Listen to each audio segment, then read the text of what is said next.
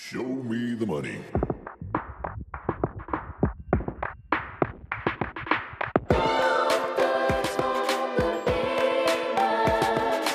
Hallo. Hey. Hallo, wij zijn vijf dochters van ondernemers. Ik ben Leen, ik kom uit een familie van tuinbouwers. Ik ben Julie, opgegroeid in een schilder- en afwerkingsbedrijf. Ik ben Annelore en mijn ouders die waren ook tuinbouwers. Ik ben Karnien, dochter van een aannemer. En ik ben Marieke, dochter van een beenhouwer.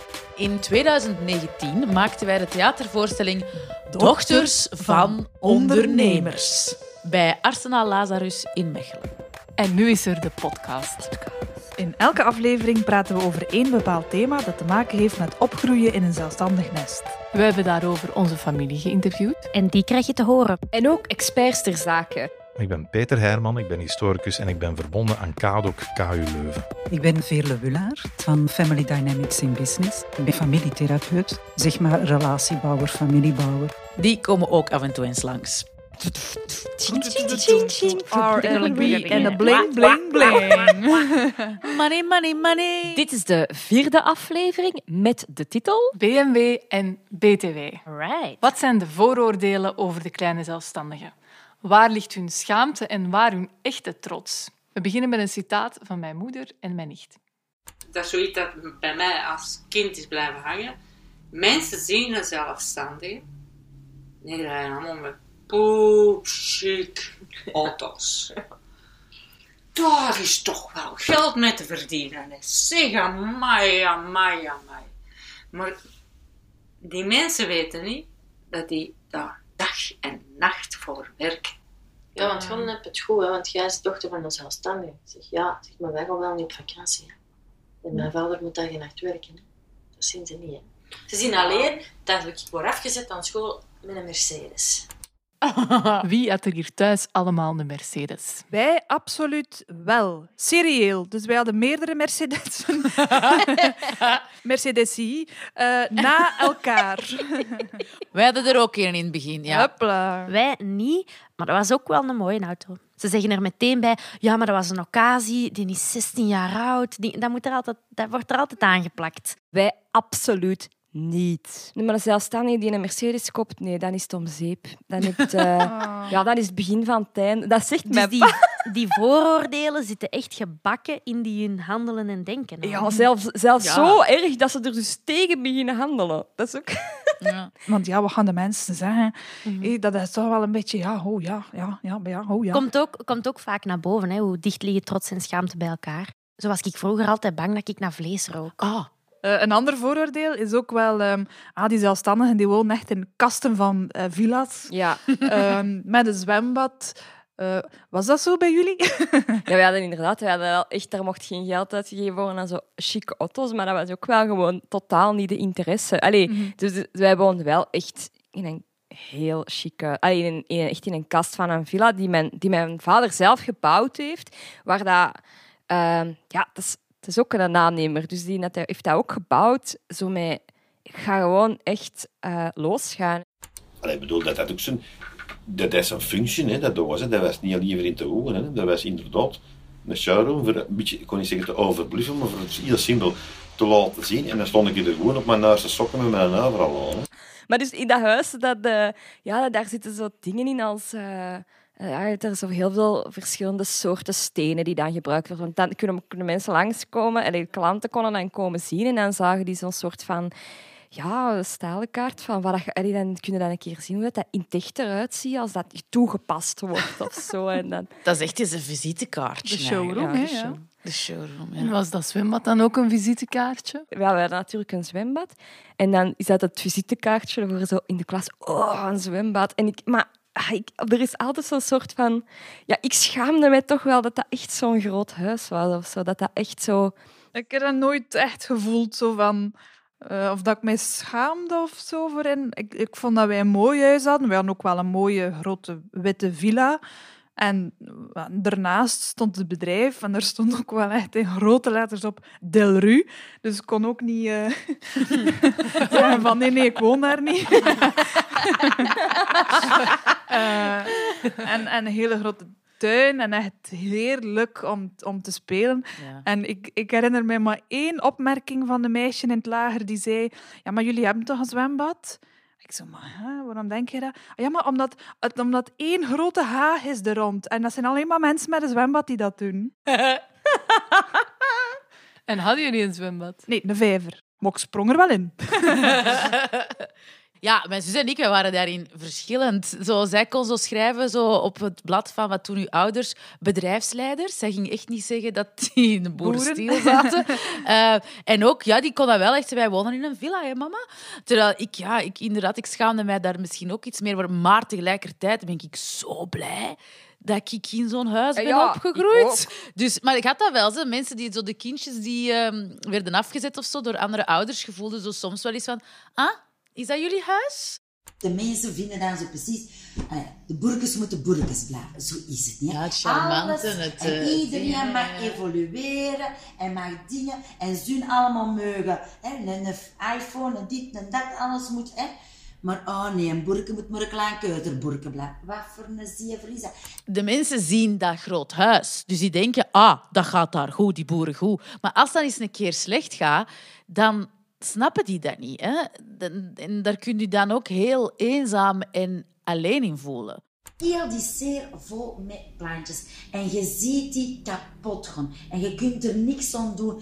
Je gropt in paniek. Dat is... Je moet dat allemaal uitruimen. Je moet terug planten kopen. Je moet terug beginnen. Hier dat je terug aan het oogsten bent. Hier dat je... Maar dat... Allee, ik vind dat zo raar dat weinig mensen dat snappen. Je moet ondertussen alles nog blijven betalen en er komt geen rottenbal binnen. Ja, dat is echt geen evidente situatie, denk ik. Want als het goed gaat, kun je het niet delen. En als het slecht gaat, kun je het ook niet delen. Want de mensen snappen het niet. Want de mensen snappen het niet. Dat zeggen mijn ouders ook. De mensen hebben een, een absoluut verkeerd... beeld van, van zelfstandig. Die denken dat, dat geld uh, vanzelf uit de lucht komt gevallen. Ja. En dat je het veel gemakkelijker hebt als zelfstandige dan als werknemer. Dat je weer, als je weer begint te tellen, hè, dan verdient je zelfstandig geen kloppen. Dan niks, hè. Maar dat willen die niet geloven. En, en daarom moeten we er ook niet over praten, over discussiëren, want die geloven dat toch niet. Het is ook zoiets van zelfstandigen om... Um, Ja, dat is, dat is mijn winkel. En ik ga daar niet te veel... Andere mensen moeten niet te veel weten wat dat er in mijn, allez, wat dat mm-hmm. er in mijn kassa zit. We hebben gehoord van historicus Peter Heerman en therapeute Veerle Wulaer waarom dat, dat zo is. Um, omdat ondernemen en familie zo sterk met elkaar zijn vervlochten bij zelfstandige ondernemingen, komt men ook niet graag met wat er gebeurt in die onderneming, of ze het goed doet of minder goed, mee naar buiten. Ja. Er is een hele strijd gevoerd bijvoorbeeld in de twintigste eeuw over in welke mate zelfstandigen uh, inkijk moesten geven in hun boekhouding. Voor hen was het een zaak van privacy. Anderzijds had dat ook wel wat samen met het feit dat zelfstandigen hun zelfstandig ondernemen of hun ondernemen als iets zeer bijzonder beschouwen. Ook al een beetje als iets exclusief. Uh, waarmee de buitenwereld onvoldoende vertrouwd is. Vaak maar gebruikt men ook het argument dat mensen die niet zelfstandig ondernemen niet kunnen meepraten over wat het is om zelfstandig te zijn. Op die manier wordt er ook een beetje een buffer geschapen tussen de eigen groep en de anderen vanzelfsprekend. Wat heel veel families toch overwaken, is van komen wij als uh, familie wel genoeg als één front naar buiten? Ja? Streven wij wel zo dezelfde waarden na? Um, en dat is een bezorgdheid. En dat is niet alleen een bezorgdheid van ouders, zouden denken, maar dat is ook soms een bezorgdheid van kinderen. Naar de buitenwereld moeten we wel overkomen als de familie die het goed heeft en die het goed voor elkaar heeft. Dat United Front...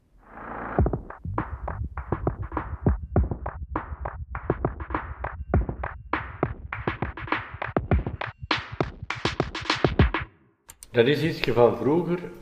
Um, je zit een publieke figuur in je dorp.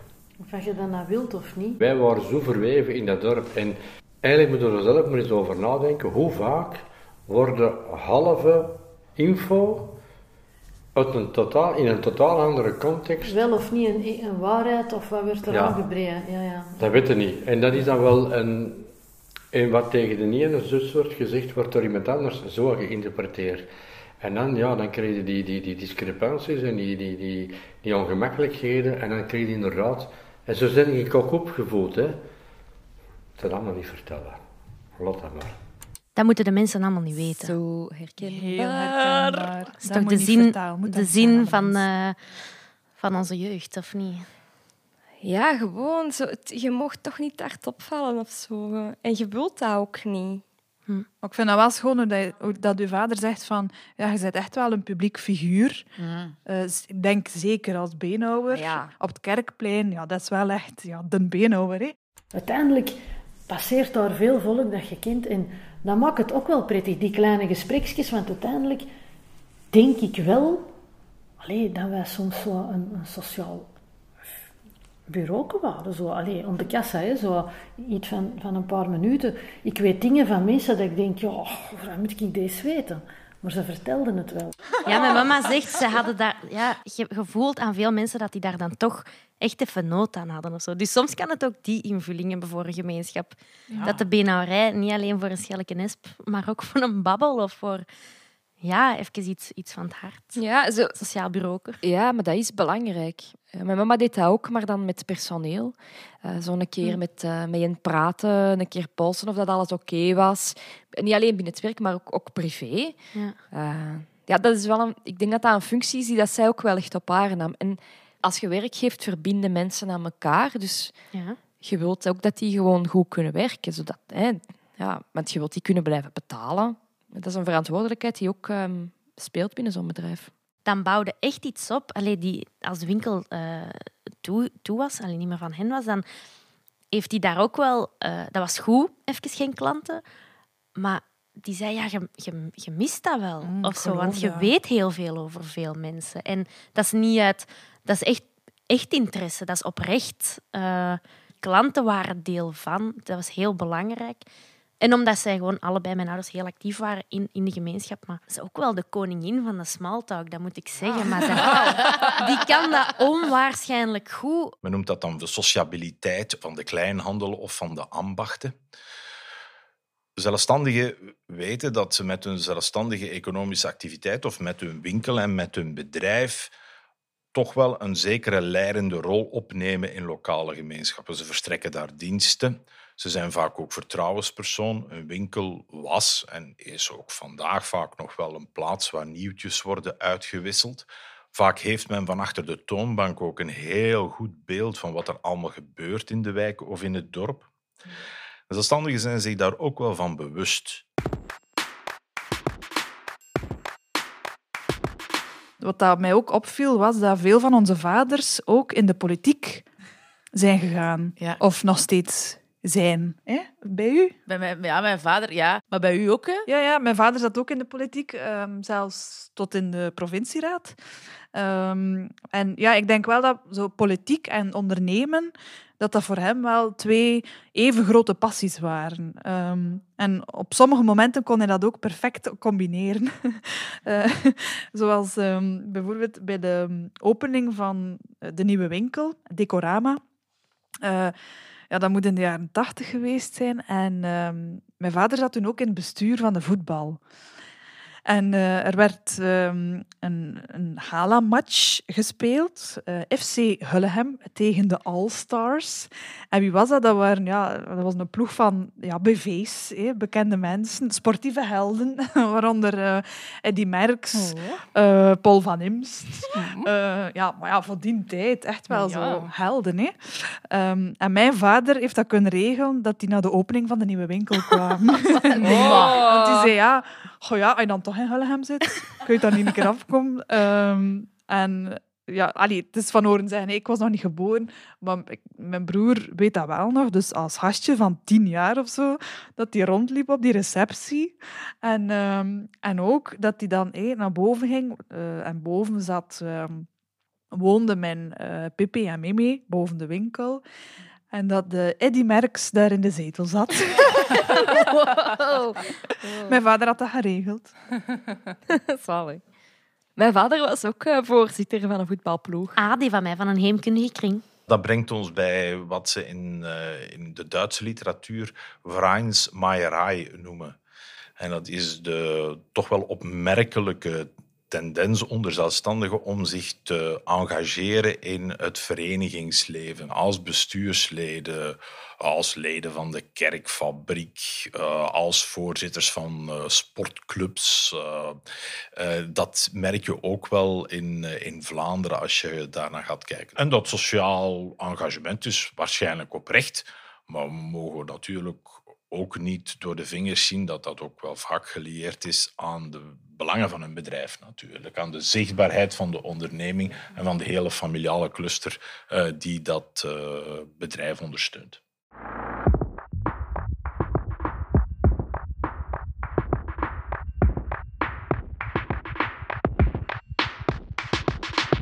Mochten jullie bij sommige winkels niet gaan, of moesten jullie naar sommige winkels gaan voor sommige dingen te gaan kopen? Ik denk dat mijn mama dat, dat toch wel, wel wat in toog hield, dat ze ook eens daar en ook eens daar. Ik denk wel dat die daar, um, ja, dat je andere lokale zelfstandigen of lokale winkels wel steunen, dat was wel belangrijk. Ja, ja, onze mama deed dat ook. Ik stond bij de winkel in de kruidenier en dan had je spotgoedkope ingevoerde tomaat of een Belgische tomaat dat veel meer kost. Ik heb altijd een Belgische tomaat gekocht. En als ze dan zei, waarom doe je dat? Zeg, die mensen moeten ook leven. Ja, maar ja, dat zo schoon dat ze ook zegt, die mensen moeten ook wel leven. Hè. Dus dat je ook als klant dus ja. een grote invloed hebt in je gemeenschap en waar dat je geeft aan je gemeenschap en waar dat je dus koopt. Dat stopt niet alleen met de mensen die, die, die dat ondernemen. We kunnen allemaal iets doen. Als ik dan toch in een groot warenhuis was, omdat ik uh, het wc-papier ineens toch op was, of wat dan ook, of wasproduct, zo die dingen dan. En ik kwam klanten tegen en ik zag dan, dat, dat was heel vervelend. Dan lag daar soms zo een pakje gehakt, gehakt in. De, in de, en die klant is, is perfect vrij om dat te doen, maar ik wilde dat dan niet weten. En ik, ik wist het dan, hè, want ik had het gezien. En evengoed, die klant voelde zich dan ook ambetant. Hij mocht er dan niks van zijn, maar ja. Ja, maar dus, ze zegt wel dat ze daar niet zo bewust... Maar die was daar echt mee bezig. Want, want ja. mensen mochten ook niet voelen dat zij daar een oordeel over hadden. En dus ja. dat is wel allemaal... Ja, dat... dat is ook wel iets logisch dat dat gebeurt onder kleine zelfstandigen. Zo van, hé, hey, we steunen elkaar. En ik moet dan ook bij mijn klant iets gaan kopen. Hè, want dat is... Maar zelfs dus in de bouw uh, is dat ook zo. Um, allee, daar kwam ik eigenlijk uh, recent achter. Want... Um, Ik ben dus als enige geboren in een ziekenhuis in uh, Izegem. En mijn broer en mijn zussen allemaal in Kortrijk, in het ziekenhuis. En ik vroeg een keer aan mijn broer, denk ik, van hoe, hoe komt dat eigenlijk? En dat kwam omdat um, wij hadden dat ziekenhuis in Izegem geschilderd. Maar... Dus ons bedrijf had heel die, had heel die klinieken gedaan. Dus dat was een soort... Ja, iets dat ze dan teruggaan van... Dan, allez, dan gaat mijn vrouw wel ook hier bevallen. Heel goed. Het relatiegeschenk. Heel goed. Het relatiegeschenk, ja. Voilà.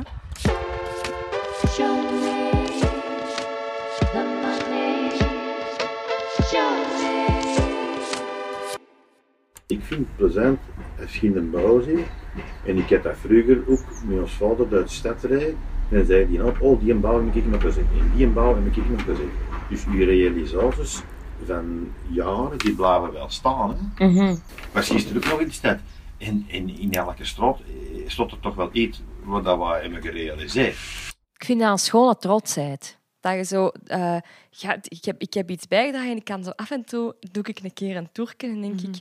Ah ja, en dat. En ah ja, dat. En dat zijn ook... herinneringen, want die vertellen vaak in herinneringen en wie, wat voor mensen dat daar dan wonen en heel die verhalen en al die... Allee, zo al... Het is ook wel tof dat je dan echt een idee hebt van het werk van je vader. Ja, dat allee, is heel concreet. Hè? Als, u, als uw vader accountant is, ergens in een, in een, mm-hmm. in een kantoortje. Ook een, ook Kom niet de raar... zondag, ga ik even aan mijn cijfers gaan kijken. Een... Ja, want dat is ook bij mij zo. Mijn grootvader, langs een andere kant, die was boekhouder. Mm-hmm. Maar daar heb ik geen enkel idee van. Terwijl mijn grootmoeder was, werkte in de tuinbouwsector en dat is zeer concreet voor mij. Dus hoe je als kind ook Um, als je opgroeit in zo'n onderneming en ja, je, je ziet dat gewoon, of je komt gewoon in dat bedrijf, dat je een veel concreter beeld krijgt van wat werk is. Ja, ja, ja. Ik vond dat ook altijd heel raar als vriendinnetjes vroeger zo niet konden antwoorden op de vraag, ja, wat doen nu ouders voor job? Dat die dat niet echt konden uitleggen. Ah ja, maar ja wij... Wij leefden in dat werk van ja, onze ja. ouders eigenlijk. Wij liepen daar tussen rond. Ja. Ik weet nog dat mijn papa uh, met de beleggingsclub naar... Uh, de, de wat?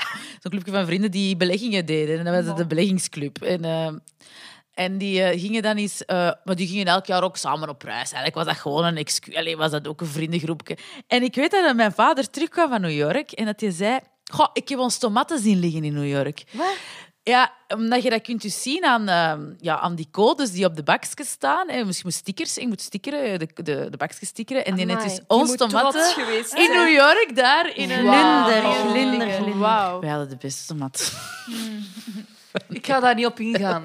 Ah, ja, dat is zo, sorry. De mensen snappen dat toch niet.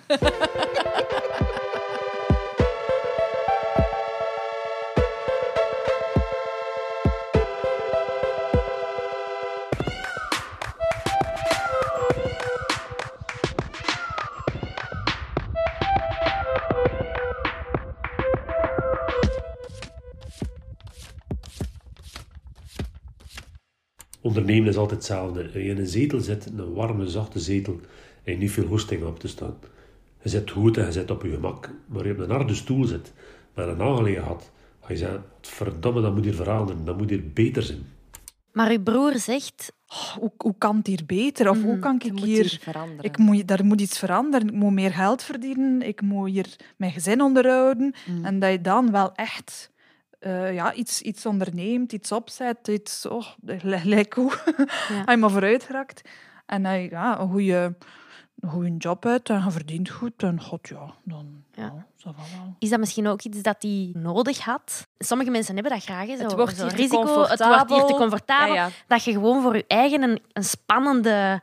Um, werkomgeving blijft ja, creëren. Ja, ik denk zeker, zeker dat er zo'n zelfstandigen bestaan. En die ook zo... Ik heb toch nog goesting om een gewoon, klein beetje ja. meer uit te brengen. Ja, je ziet gewoon ja. iedere keer een betere zetel. Of je denkt, mm, die zetel is toch nog zachter als ik nu dat ga doen. Allee, ik denk ja. dat, dat dat ook wel het ding is, dat je telkens zo'n stapje vooruit wilt gaan. En mm. dat zeggen mijn ouders ook wel heel vaak. En dat, ook, het is tof om gewoon telkens zo een beetje beter te worden. Mm-hmm. Ik denk dat dat was ook hetgeen waar wij... ingestimuleerd worden. Probeer toch nog maar. Kunnen jullie toch nog een beetje... Ja, en het blijft gewoon terugkomen bij iedereen die, die trots... En dat gaat niet over bling-bling. Dat gaat echt over vooruitgaan. Altijd op zoek naar een zachtere zetel. Mm, ja, ja, dat is waar. Dat, dat doen we eigenlijk ook. Hè. De zachtste zetel zoeken.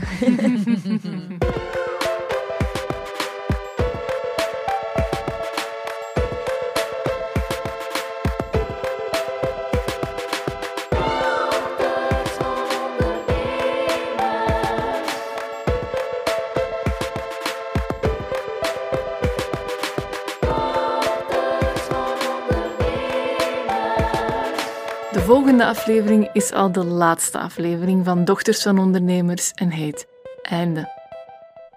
Zijn je tevreden over de opnames? Ja.